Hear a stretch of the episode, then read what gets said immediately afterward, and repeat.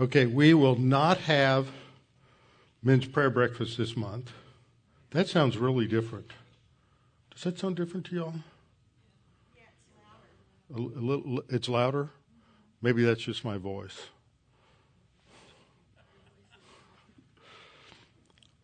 Um, anyway, we won't have men's prayer breakfast this month. We will next month. One way or the other. We may go virtual. Everybody buy their go go to. Uh, my recommendation is to go to Whataburger and to get their uh, sausage, egg, and cheese biscuit on a jalapeno cheese biscuit. It's the best. It is the best. I mean, it's better than anything else you can buy for a quick breakfast. But anyhow, um, and then have a Zoom meeting or something. But we're going to start having a series of uh, special guests for the men's prayer breakfast that are people who are running for for local and state office for the November election. And uh, I'll talk a little bit more about this on Thursday night. But Pam and I were both delegates to what they call the Senate District meetings, where they choose delegates to go to the state Republican state convention. And what I learned from this is so few people participate that if we got a couple of people who wanted to organize things and get people fired up in, in three or four different Bible churches, we could run the state of Texas. That's how few people get involved. We could run it. We could set party platforms. We could, we could write our marching orders. So few are there. It's it's incredible. And I talked to Wayne House about the other night when back in the 80s when Wayne was at Dallas, he was the president of the homeschoolers uh, association in Texas and they did that. They got a hold of a Democrat playbook and they organized according to the principles there and North Texas dominated the Republican the, the Republican Party, the state party in Texas, uh, out, out out of working off of that same playbook. So the only reason that we don't have conservatives winning is because conservatives are passive. They're too busy doing whatever it is they're doing, living life, but they're not getting out there and being involved. Anyway, that's my commercial for today. But we're going to start having several speakers who'll talk. I, I learned a lot just going and listening to some of these guys talk about the real mess that's occurred as a result of the Democrats who voted straight party and fired all the all the Republican judges in uh, the city of Houston and Harris County. It's an absolute mess.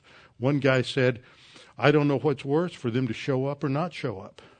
Most of the time they don't show up, which is probably good because when they do show up, they make up the law as if that's what it really was. So we'll learn a lot. It'll be really, really good. So that's going to come up. Uh, but this Saturday morning, uh, we have our deacons meeting. At what time, Alan?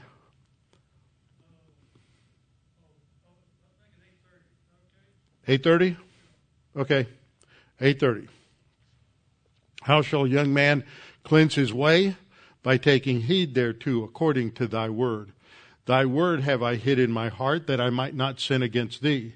Thy word is a lamp unto my feet and a light unto my path. Jesus prayed to the Father, Sanctify them in truth.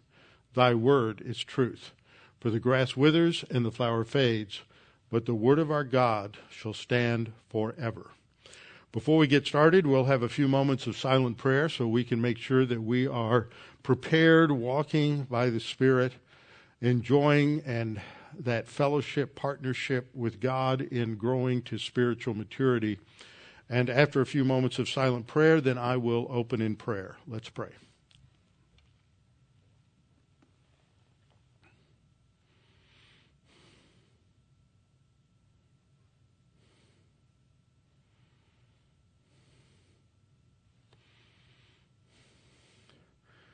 Our Father, we're so thankful we have you to come to that in the midst of chaos, in the midst of the crazy things that are going on around the world, in the midst of the COVID virus and all of these other things, we know that you're not surprised, you're not concerned, you have everything under control, and you are working together all things for your future good, for the uh, good of human history, and all will come together as you have planned.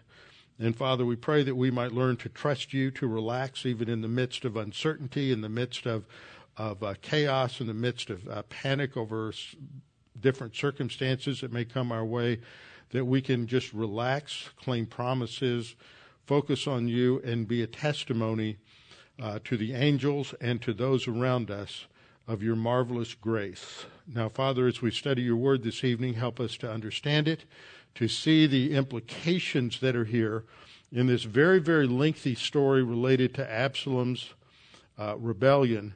We have so much information that's all there to be an example for us. Help us to see these lessons. In Christ's name, amen.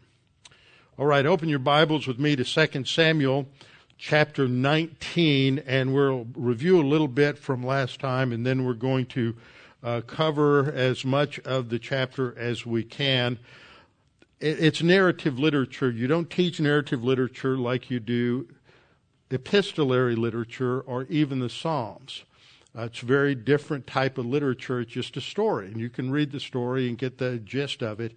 The main issue is what does this mean? Why is this here? And I've said this several times as we've gone through this. When we look at 2 Timothy 3 15, uh, 16 and 17, and we read, but that all scripture is God breathed and is profitable for teaching, for cor- rebuke, for correction, and instruction in righteousness. Four things. First of all, all scripture, that includes even the genealogies. That includes even those first seven chapters of First Chronicles that everybody skips when they're reading through the Bible every year. I know. I know, because it's just a list of names, and we don't know who those people are unless you take a lot of time to study them. And it's all tracing the line of the sea. Didn't we know that? But we have all these different chapters, some of which just seem so far removed, but Scripture says it's profitable for teaching, for reproof, rebuke, telling us you're wrong. I'm amazed at how many Christians can't handle being told they're wrong. And that's arrogance. The Bible, t- if, you know, I remember when I was a young pastor, somebody said, "Well, pastor, everybody needs to go home with a smile on their face and feeling encouraged." I said, "Why? The Bible says that you study the Word of God, you're going to get rebuked. That's not going to feel good. If you go home always feeling good, then your pastor's not doing the job." I don't know if he ever came back to church. But anyway, those are the lessons you learn as a as a as a young pastor. But the Word of God tells us you're wrong. And then it tells you this is what's right. And then it gives you instruction in how to walk in that way. And so when you come to these long sections, I mean, from chapter 15 through chapter, really into chapter 20, all of this is the outworking of God's discipline on David. And there are lessons here. All of this is mostly narrative. It's telling the story of Absalom's rebellion and how Absalom met his death uh, as a fulfillment of that prophecy of David's discipline that the sword would not depart from the house of David. And so we studied the battle a couple of lessons back in chapter 18 and the, leading up to the death of Absalom. And then last week we saw this inordinate, disrespectful, self absorbed, self indulgent expression of David's grief that was an insult to everybody who fought for him, everybody who was willing to make a sacrifice and give their life so that Absalom would be defeated, was just insulted by when they heard David's weeping and wailing at his personal pity party over the loss uh, of Absalom. And so this gave us some things to talk about last week in terms of, of grief. And now that David has recovered, and he ha- is re- rebuilding his administration. We go through a series of episodes here in chapter 19, and one thing that sort of pulls them all together is we see that David is responding to everyone in out of grace. Now, there's a, another part of this lesson that's important to recognize, and that is that David doesn't do everything right. Remember when he was leaving when he was leaving Jerusalem. He's headed down the Kidron Valley and he's getting ready to go over the the uh, shoulder of the uh, Mount, Mount of Olives and to head down to the to the Jordan River. And along there, he met several groups of people, and how he responded to each group had something to do with grace and whether he would pass the test or not. And so he's going to meet different groups and deal with different situations. And again, each one is a test. But David's just like you, and he's just like me. One minute you're grace oriented and you're humble, and the next minute you're not. And then you then you kind of have to uh, you recover. You go back and forth, and that's what's happening with David a little bit here. And I'll point that out as we go along. But he's really focusing on uh, pulling everything together. So last time we looked at his his grief and his crying out to God and his cry for Absalom. Oh, Absalom, my son, my son. It's all about me, me, me. Got that first person singular pronoun there. My son, my son. And it's all about him. And he cries out that, if, oh, if only I could have died for you. Well, he's heard by all of the people who have sacrificed, all of the people who have been willing to go into battle and to die for him. And what they're hearing is, I gave my life for him and he wants to give it all up so that uh, just to trade off and have Absalom alive and him dead. And so this was just a real insult to everyone. And we talked about uh, the problem with grief sometimes is is it can hit us and blindside us in some situations, and we have to be mentally prepared uh, before it ever happens. And we mentally prepare ourselves by studying the Word of God and thinking through those scenarios, just like when you're in the military and you're training and training and training in terms of a lot of potential situations you may find yourselves in. How are you going to think? How are you going to respond? What are you going to do? What are your drills going to be? And you practice it over and over and over so that when that happens, you know exactly what to do, know exactly how you're going to uh, respond to that particular situation. And a lot of times people don't do that. They don't want to think about death. They don't want to think about these horrible things happening. So they put it out of their mind and then it blindsides them and they're just not prepared. And then in, in a worst case scenario, they end up just, just caving into grief and self absorption. And to some degree, everybody does that. Our sin natures get, get a hold of us at different times, but we know that's not right. And we have some sort of a pity party. And that can happen with a lot of different uh, situations where there's, uh, there's some sort of, of uh, some sort of loss. So the king in his grief makes is, is really rejecting the plan of God. And it took the action of, of Joab, who's not exactly a spiritual giant, to recognize the implications of all of this. And he confronts David in verses uh, 5 through 8. And so, what I'm going to do is just sort of run through all the different episodes that happen here real quick, and then we'll take them along. So, Joab confronts David in verses 5 through 8. And then there is uh, David ends up going out and speaking to the people, and he begins to restore things, and they begin to unify. Uh, but then what's happened is all of the Israelites who were following Absalom have left and gone, each man to his tent, which means everybody went home. And then they are asking the question, well, who's the king? What is David? I guess it's David. There's no other option, so David's the king. Well, what's he going to do to us? What's going to happen? Uh, is David really a good king? They, all of those questions and discussions are going on. And what's recorded here in these two verses, verses 9 and 10, are basically the positive side of the, of the discussions related to, yes, David's a good king. He's taking care of us, fulfilled his responsibilities, and we can unite under him. And so you have the uh, northern kingdom which is usually what's mentioned, much mentioned, not the northern kingdom, but the uh, the northern ten tribes, which is usually what's mentioned by is what's meant by Israel. You have those northern ten tribes, and they seem to uh, get behind uh, David quicker than Judah. And you're thinking, well, what's going on here? Because Judah is David's tribe. How come they're not getting behind David? Well, because they got behind Absalom. Remember, David uh, Absalom went down to Hebron and that's where he issued his call to arms to start the revolt against against David.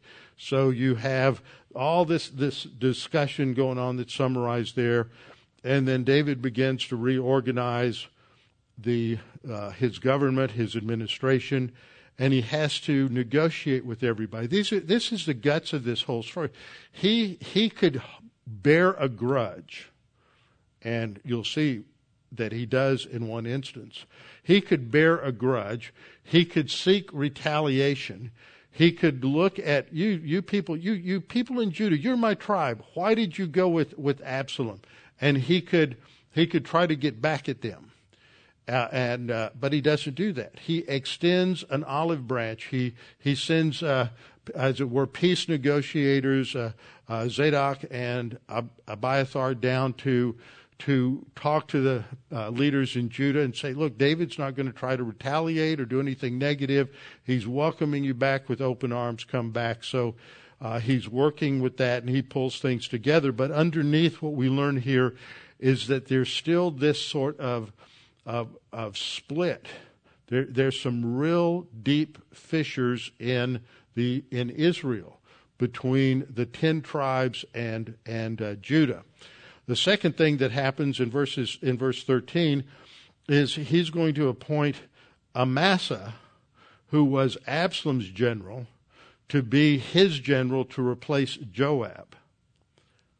Now that's really interesting because you see what happens. Joab may have been successful in getting David's attention, but David and David responded in humility but just like you and me, we may respond right one day and the next day going, why did I let him do that? Um, and, and David has other reasons we learn later that he's really upset with uh, Joab over other things. For example, the way he killed Abner. And, you know, now it's Joab and he, he's the one who uh, killed uh, Absalom. So he's got some problems there. So what is he going to do? He's going to replace Joab. He's going to fire Joab as his commander in chief, and he's going to, or as his commanding general, and he's going to replace him with Amasa, who is Absalom's general. And that's not going to sit well with Joab. And guess what's going to happen? Yeah, Joab is going to is going to take out Amasa just like he took out Abner, and that's going to be uh, the other reason that eventually David is going to tell Solomon after David dies to, that he has to execute uh, Joab. So, so this is an interesting thing because we see David. D- David's going to get back at Joab, but he's he's so he's humble and he's gracious to other enemies, but not so much with Joab. And remember, Joab's his nephew, uh, son of Zeruiah, and Amasa is also a nephew from uh, a, a, another sister.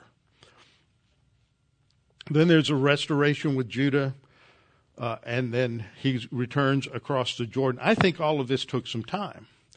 And that's why when we get into this next uh, sort of episode where Shimei and Ziba come to meet David, that's just sort of introduced as a topical paragraph in 17 and 18, and then you have a lengthy section on each one. Remember who Ziba was?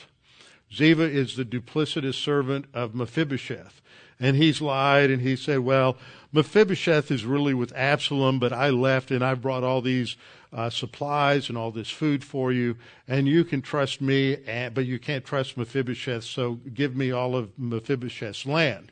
So he's being duplicitous. We'll get into, in, into that uh, a, a, little bit more.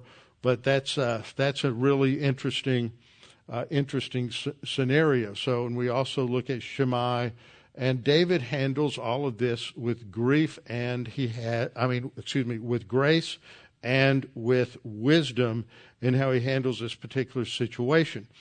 And then we go into the details on Shimei, and then the details on Mephibosheth, and the details on Barzillai the Gileadite. That takes us up to about verse 39.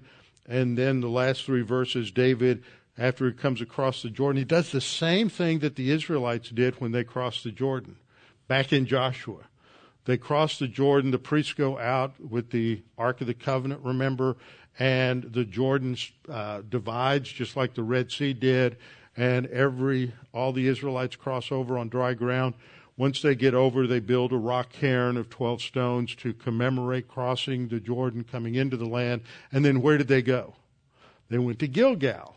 And that is very important in the history of Israel. So David does the same thing. He crosses the Jordan and he goes to Gilgal. And there he's going to start dealing with all these tribal divisions. And there's going to be uh, then a, uh, a rebellion that comes up with Sheba in uh, the next chapter, in chapter 20.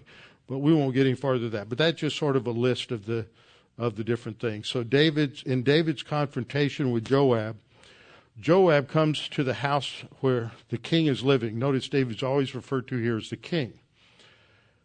And he said, Today you have disgraced all your servants who today have saved your life, the lives of your sons and daughters, the lives of your wives, and the lives of your concubines. This is the first thing he says.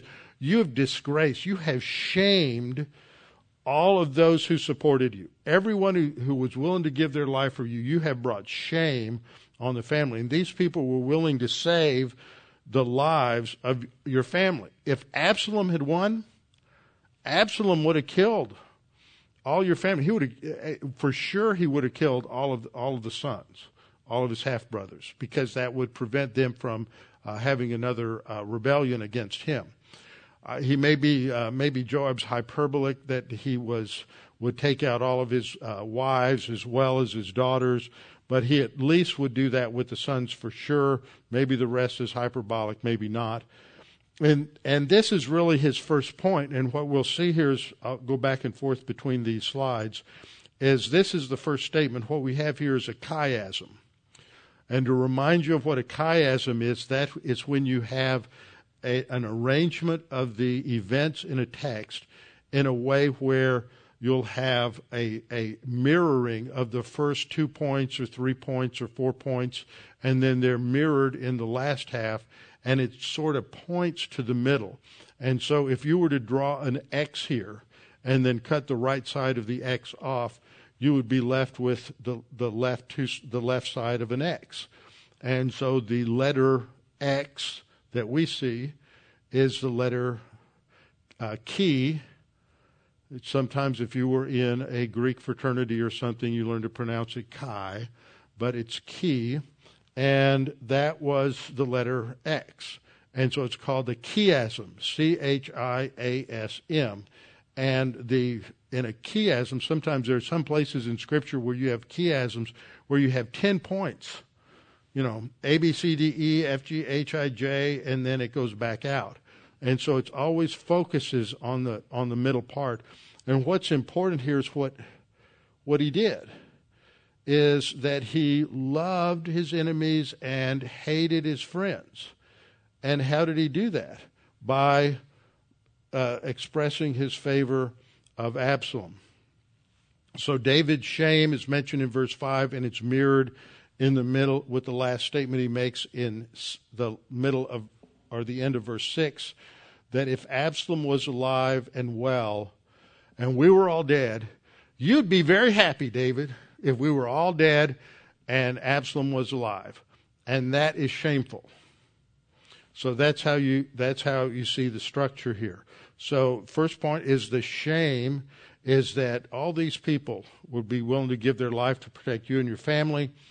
And the way in which you shame them is what's in verse 6. Now, there's a lot of debate in different commentaries of the relationship here but it's very clear that verse 6 describes the means or the manner by which David shamed uh, those who supported him. That you love your enemies and you hate your friends. Now remember, we've studied this before several times that if that if uh, you have this phrase love and hate, Jacob I loved, Esau I hated. And so we have this statement that uh, sounds like God hated Esau.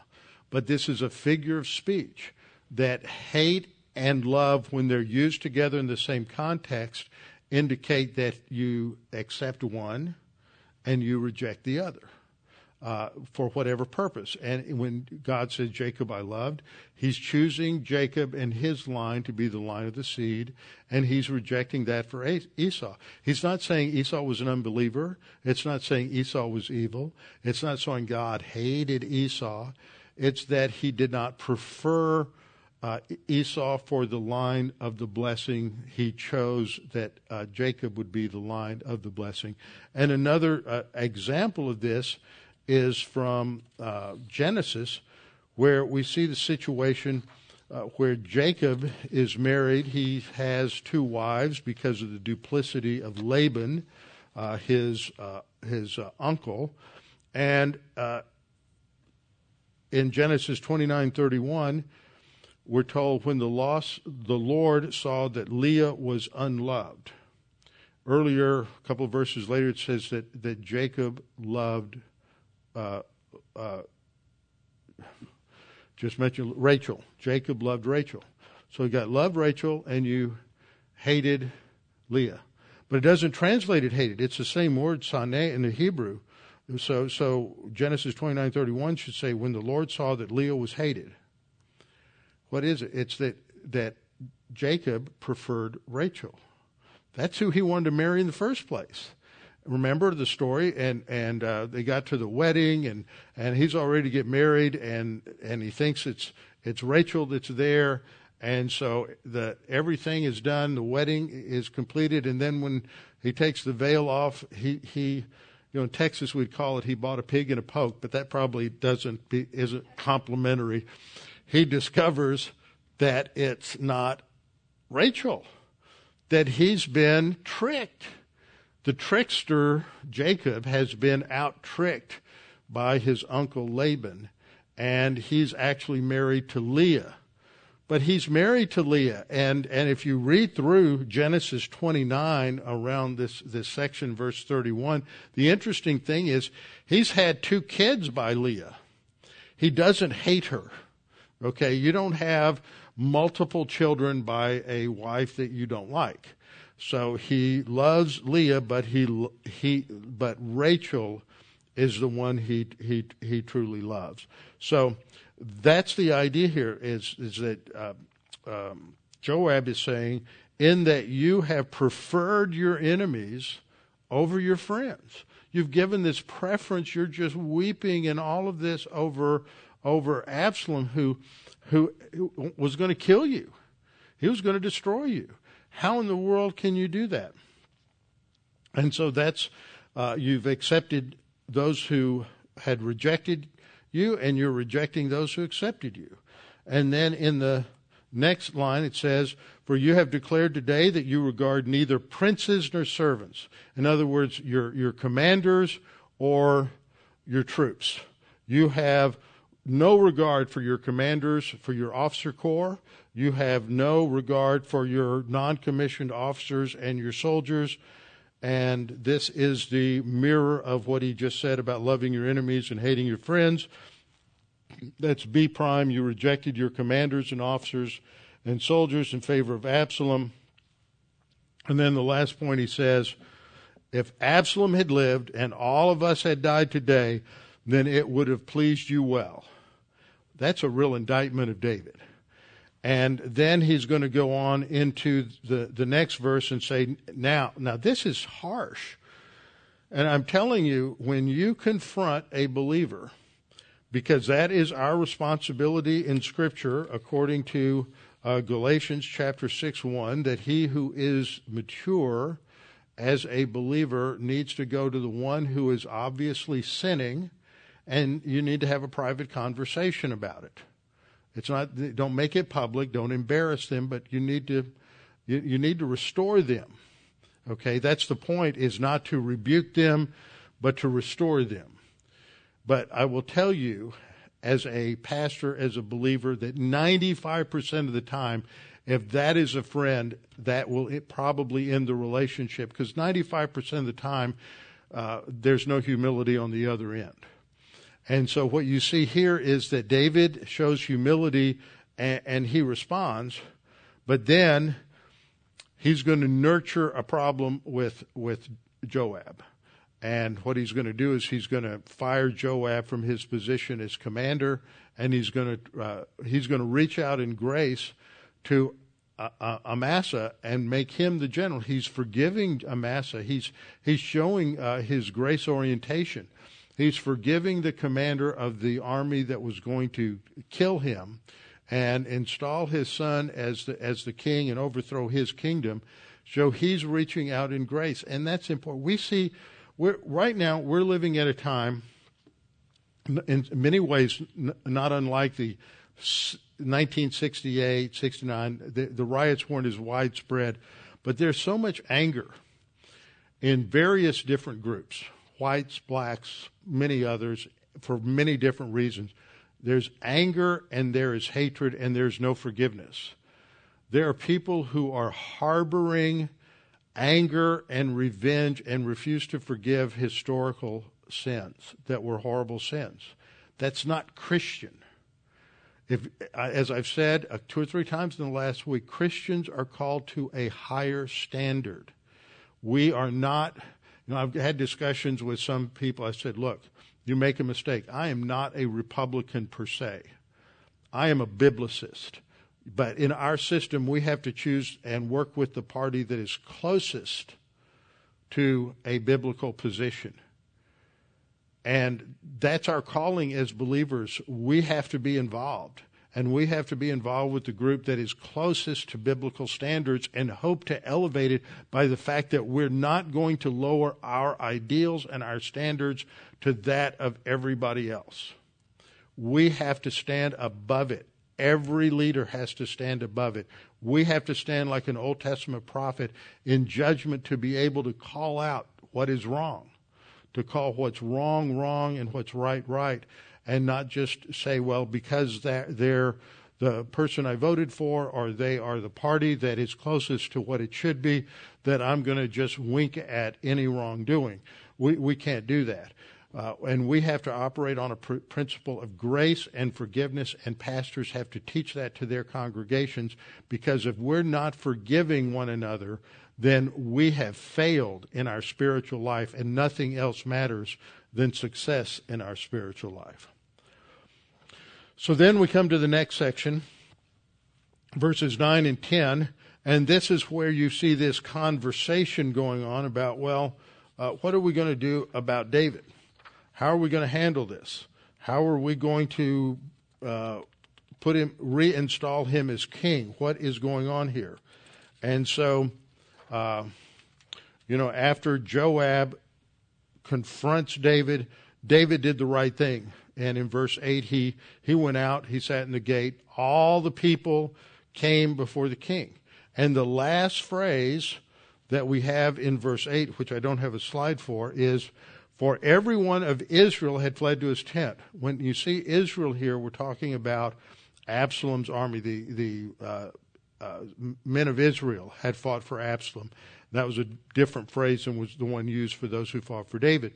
And so all the people, that's talking about those who followed David, for every one of Israel had fled to his tent.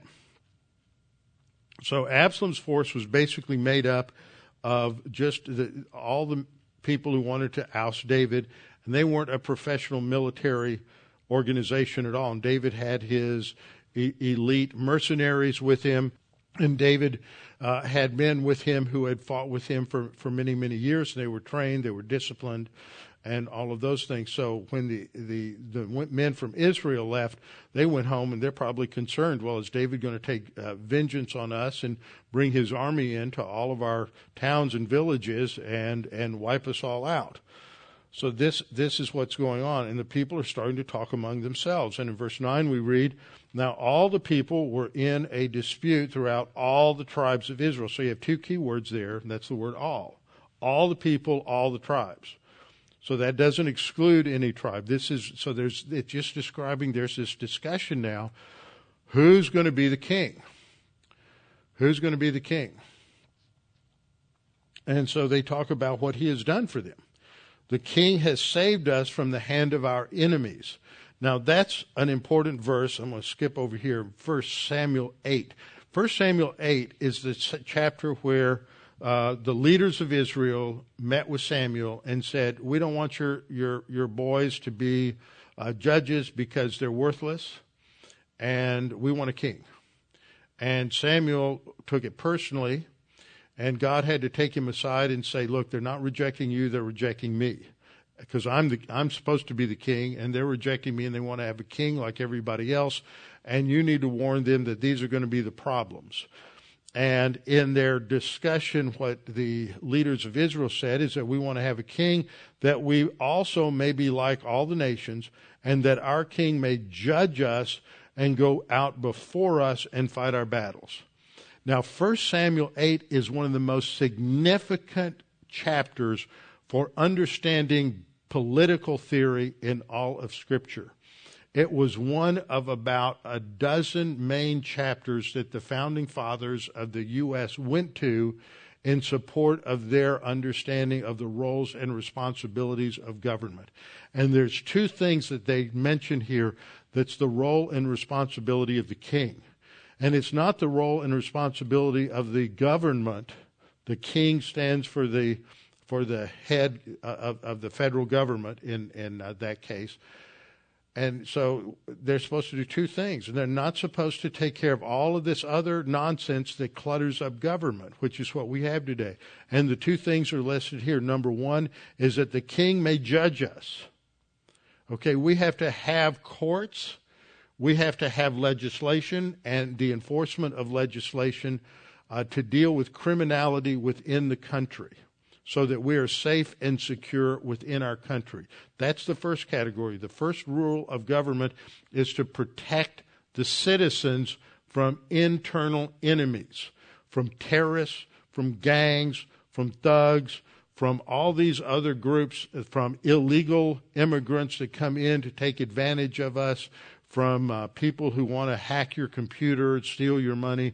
It's the role of the federal government to protect us so that we can have a secure uh, and safe environment in which to live. The second thing is to take care of and protect us from foreign enemies, to fight our battles.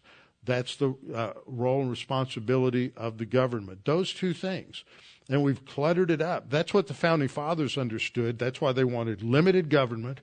That's why they wanted to have um, they understood that was liberty. Liberty was the freedom from uh, an over obsessive federal government that controlled everything in everybody's life. And, and, we've forgotten about that. But they would go back to 1 Samuel 8. 1 Samuel 8 was often a, quoted and talked about and discussed in the writings and in the literature of the founding fathers.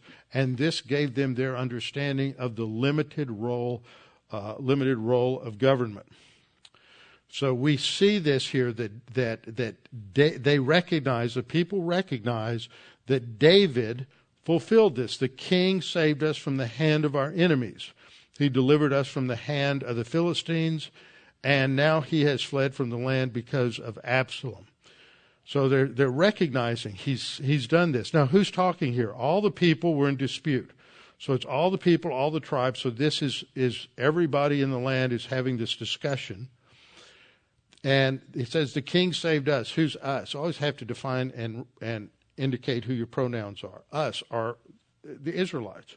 But then that's going to change when you get to 1910, 1910. But Absalom, whom we anointed over us, now the we and the us has changed. Now this is the ones who are speaking who were part of Absalom's rebellion. But Absalom, whom we anointed over us, has died in battle. Now, therefore, why do you say nothing about bringing back the king? Now, this is interesting because it's showing, again, this, this division that's going on. Because most of, what, what was the name they used to describe the, the Israelites who went with Absalom? The men of Israel. Judah was with them as well, but here we're talking mostly. This is the Israel; those who are outside of Judah are the ones who are ready to accept David back. They're ready, and uh, Judah is hesitant, as we'll see in the upcoming verses. So this this is just the general map that we've looked at several times. We saw that that Absalom is this red line. He comes up to take Jerusalem from David. David uh, flees, not the red line, rather. David flees. He goes out the, uh, yellow, he's a yellow line going this way. And then Absalom goes on north all the way up past Shechem, and then he circles over, and this is the area up here just off the screen where the battle was. Well, all of this area just south of Jerusalem, Bethlehem is in Judah, so all this area, Hebron is in Judah. That's where Absalom was uh, putting together all of his troops to go against David. All of this southern area down here is, is the tribe of Judah. So they are not getting engaged with the other 10 tribes, which is in the center and northern part of Israel, and they're ready to accept David back, uh, back as the king. So there's that debate, and then they began to ask David to come back, but it's a process. David is going to oversee that process of trying to smooth things out so there aren't going to be uh, uh additional concerns about reprisals and, and revenge. So David commissions the two high priests, Zadok and Abiathar, to negotiate his return with Judah. So at this point in Israel's history, there are two high priests. I'm not going to go back over it, but Eli and his sons were were uh, disciplined by God and taken out, and so this is another uh, another side in the descent from uh, Phinehas, the grandson of of, uh, of uh, Moses, or excuse me, Aaron. So David sends Zadok and Abiathar, the high priest, to negotiate his return with with uh, with Judah in verses uh, verses eleven and twelve. So King David sent Zadok and Abiathar the priest, saying, "Speak to the elders of Judah." So they're on a peace mission and here's what they're to say Why are you the last to bring the king back, uh, back to his house? Since the words of all Israel, in contrast to Judah, since the words of all Israel have come to the king to his very house. And what did he say? What does David say? You are my brethren. You are my bone and my flesh. I'm of your tribe. We are more closely related than any others. Why then are you the last to bring back the king? So he is extending an olive branch to to the tribe of Judah, and as a result, Judah will come back uh, to support Israel. Now, the uh, next thing that happens here in verse 13, as part of his reconciliation with Absalom's people, he appoints Absalom's general to be to replace Joab and to be his new commander over over his army. Now, that's being very gracious. All through here, we see David uh, being very gracious and very kind to his enemies.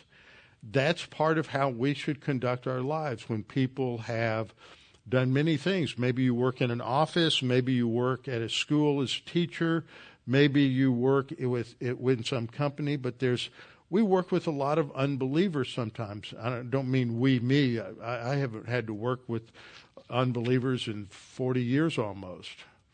Um, so that's been a real, a real blessing, let me tell you. But I remember what it was like and all this gossip and slander and backbiting and everything else that goes on inside of a corporate environment. We have to learn to treat people better than they deserve, just as God has treated us better than we deserve we have to learn to love our enemies and that's exactly what david is showing here is his love for his enemies so in verse 13 he asked amasa to come and be his commanding general. And he says are you not my bone and my flesh? They were closely related. Amasa's mother is uh, david's younger sister. So he's a nephew just like joab is a nephew. It's a family affair. So God do so to me and more also. That's a swearing of an oath that if I let anything happen to you, then God will have the same thing happen to me.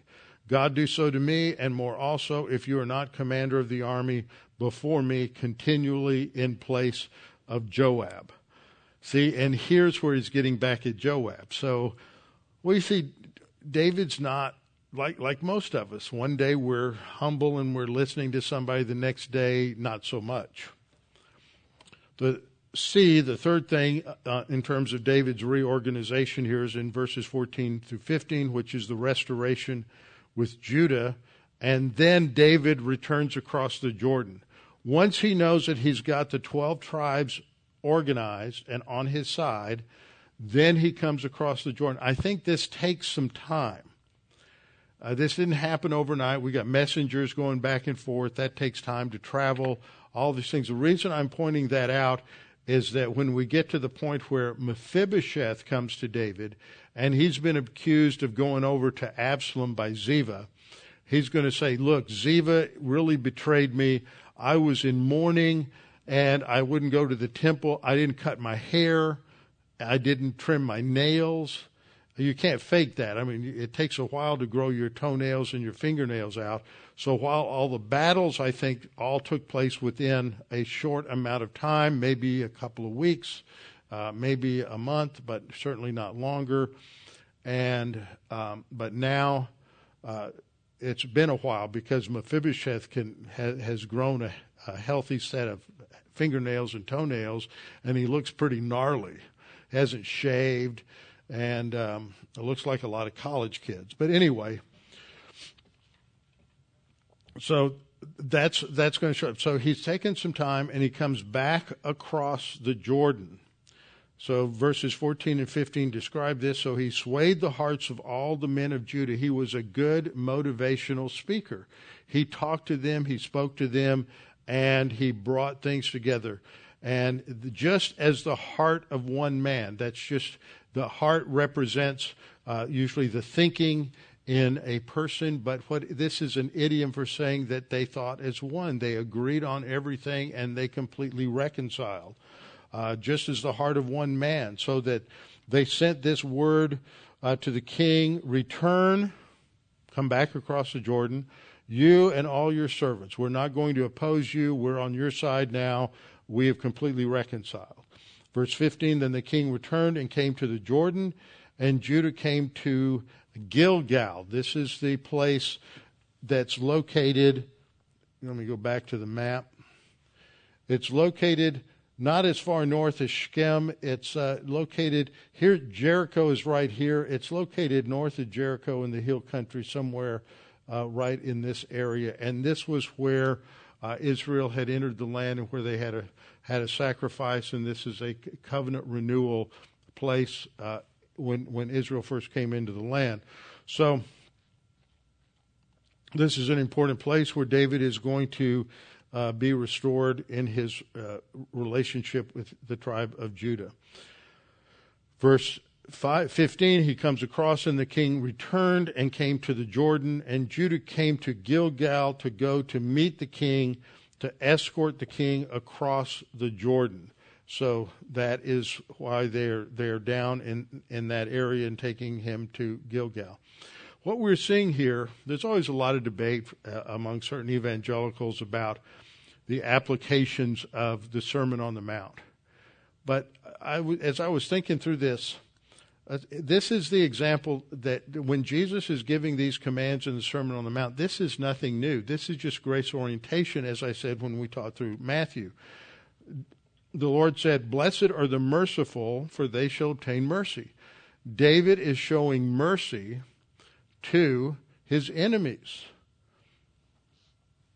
And, and he brings about this reconciliation. He's not going to have any kind of uh, uh, any kind of petty retribution. He's not going to uh, bring any problems or vengeance on any of the tribes. He deals with them uh, in mercy, even though they have been just a, a few weeks or months before wanted to kill him. Matthew 5:39 Jesus said, "But I tell you not to resist an evil person, but whoever slaps you on your right cheek, turn the other to him also." Now this is a really important verse for today. What does it mean to slap somebody on the cheek? By the way, this is not talking about pacifism. Dan Ingram wrote his master's thesis on the interpretation of this of this verse, and I'll I never forget it. Dan, when Dan was first talking about it, he said, "Is this a problem in Israel that everybody was going around slapping everybody else on the cheek?" Of course not.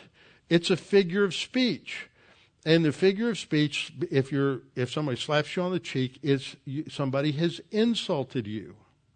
Somebody has been derogatory toward you. Somebody has shamed you. Somebody has done something, and and you have two options. You can either take offense at it and and get back at them, or you just ignore it and you forgive them and you move on.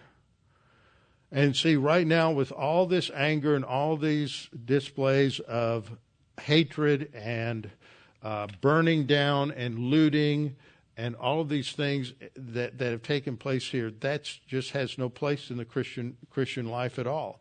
Christians should abhor that. Now that's different from a peaceful protest. There are some peaceful things that have happened as well, but unfortunately, it got, it got co-opted very quickly by these uh, very evil groups that want to create chaos in, in our country.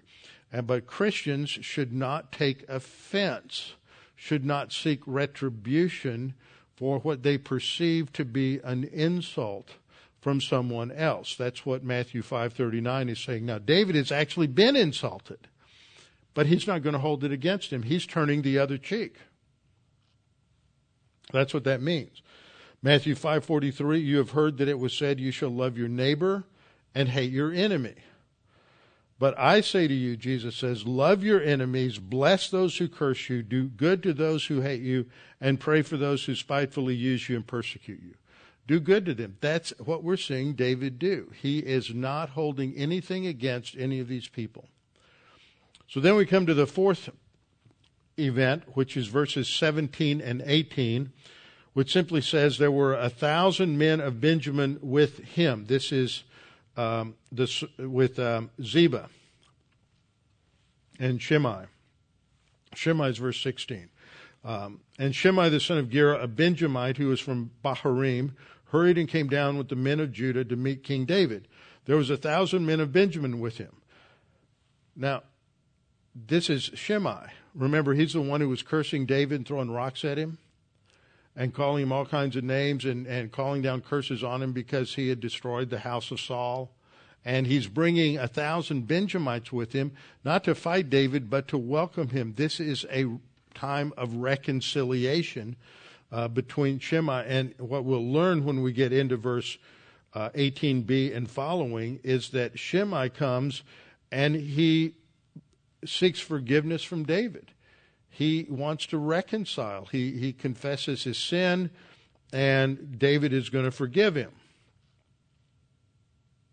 So we see this as a, as a sign of reconciliation here, and it's just introduced in these two verses, our three verses. Shimei, the son of Gera, Benjamin, who was from Bahurim, hurried and came down with the men of Judah to meet King David. There were a thousand men of Benjamin with him, and Ziba. So there's Shimei, and now Ziba the servant of the house of Saul. So it's all about this division in Israel from the Saulites who had never quite accepted David. And now there's going to be this reconciliation. And Ziba, the servant of the house of Saul, he's actually the servant of Mephibosheth, who was the son of Jonathan. And remember, David had entered into a covenant with Jonathan that, that if I become king, I'm not going to obliterate any of your children, which was typical in the ancient Near East, that if you became king, you wiped out all your competitors and you killed them all.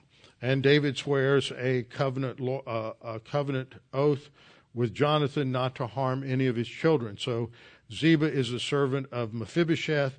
And Ziba comes with his 15 sons and his 20 servants with him, and they go over the Jordan before the king.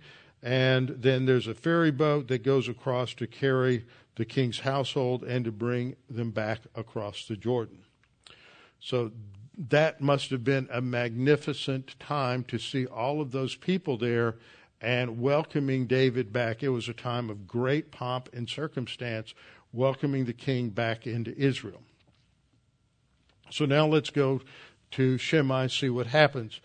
Uh, this section is from 19 and it starts in 18b, the second part of verse 18. Now Shimei, the son of Gera, fell down before the king when he had crossed the Jordan.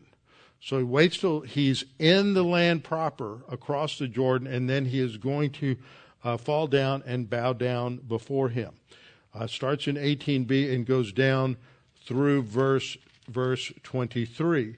Now he's the one who remember he insulted David, uh, called him all kinds of names, threw rocks at him, threw rocks at his men, and David said, it, it, it's like David's not sure what's going on, but he thinks that this is the voice of God reminding David that he's brought all them, this on himself. And he says, well, maybe he's right. Maybe I'm just going to, you know, not, not survive this rebellion. And so he says, don't, don't harm him. Tells his, his men, don't fight back. Just, just, just uh, deal with it. Uh, and so that's what, what happened. So now we get the flip side. David's coming back and he comes to the king. And in verse 19, we read, Then he said to the king, Do not let my Lord impute iniquity to me, or remember what wrong your servant did on that day that my Lord the king left Jerusalem, that the king should take it to heart. Just forget what I did. It was all wrong. Uh, don't take it to heart. And he goes on to say in verse 20, For I, your servant, know that I have sinned. It's pretty clear here. I have sinned, therefore here I am, the first to come today of all the house of Joseph. What's the house of Joseph describe? That's the northern tribes. Joseph had two sons. They were Ephraim, Ephraim, and Manasseh, Manasseh. And so they are the progenitors. Manasseh's one half of that tribe is over on the on the east bank of the Jordan and Transjordan, and one half is on the uh, west bank. So, but but Ephraim was the largest tribe in the north, and so all of the northern tribes were often referred to just as as Ephraim. So the two together make up the house of Joseph. I'm the first today to come to the house of Joseph to, to go down to meet my Lord the King. Now, here we come up with, with dear old Abishai. These sons of Zeruiah are quick at the draw. They want to take care of anybody that they don't like. And this is part of their problem. Abishai is the uh, brother of Joab. But Abishai, the son of Zeruiah, answered and said, Shall not Shimei be put to death for this because he cursed the Lord's anointed? So he he's he's accusing Shimei of cursing the Lord's Mashiach. That's the Hebrew word for for anointing the Messiah. And so David David says in exasperation, how many times does he say this about either um, Abishai or or uh, Joab. What have I to do with you, you sons of Zeruiah, that you should be adversaries to me today? And see, this is the, the Hebrew word for adversary is the word Satan, which is where, you know, the title for, for Satan, for Lucifer, is, is Satan. It means an accuser, uh, someone who is an adversary. You know, it goes about, he's the ad, our adversary, the devil, Revelation tells us. So here we have this situation where uh, David is saying that the sons of Zeruiah have put themselves in the place of defending David and accusing his enemies. And David says, I didn't ask you to do that. I didn't want you to come forward as, as, uh, as someone uh, it, who would stand in my place and accuse my enemies. Uh, who told you to do that? Shall any man be put to death today in Israel? This is a great day. It's a celebration. You know, I'm going to forgive my enemies. Why should we try to kill our enemies on this great day when I've come across the Jordan and I'm back in the land? Uh, for do I not know today that I am king over Israel? And so we just see these continued pro- problems with uh, between David and the sons of Zeruiah. And then we come to the episode with Mephibosheth and, and Ziba. And I think I'm going to wait to talk about this the next time. There's a lot of parallel here between this episode with trying to decide who's right. Ziva says Mephibosheth really had his sympathies with Absalom. That's why he stayed home, even though he's crippled. That's why he stayed home. And, and he talked David into giving him all of Mephibosheth's property, remember? And so now Mephibosheth is going to sh- show up and he say, you know, my loyalty was always with you. See, I, I haven't shaved. I haven't cut my toenails or my fingernails all the time you're gone, which made him unclean. So he, he can't go to the temple to worship. And he says, I, I've been mourning ever since you left. So David's got, it's got a he said, she said situation, and he's got to decide who's telling the truth here. Who's the one who's really loyal to me? And his solution is not unlike that of the situation with Solomon when the two women brought the baby, and his solution is going to mirror uh, or foreshadow Solomon's solution. So we'll we'll look at that when we start up next time.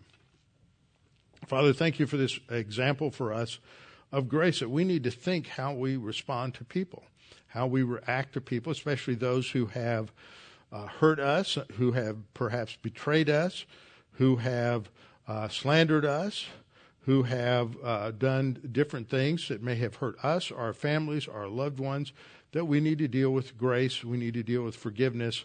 And that doesn't mean we get romped on and stomped on as uh, people take advantage of us, but it is using your, your love and grace in a real way in our own lives as we deal with others. Father, help us to understand this as we continue to go through these episodes in Samuel uh, that are put here to exemplify these things for us, that we might learn to walk as you would have us to walk. We pray this in Christ's name. Amen.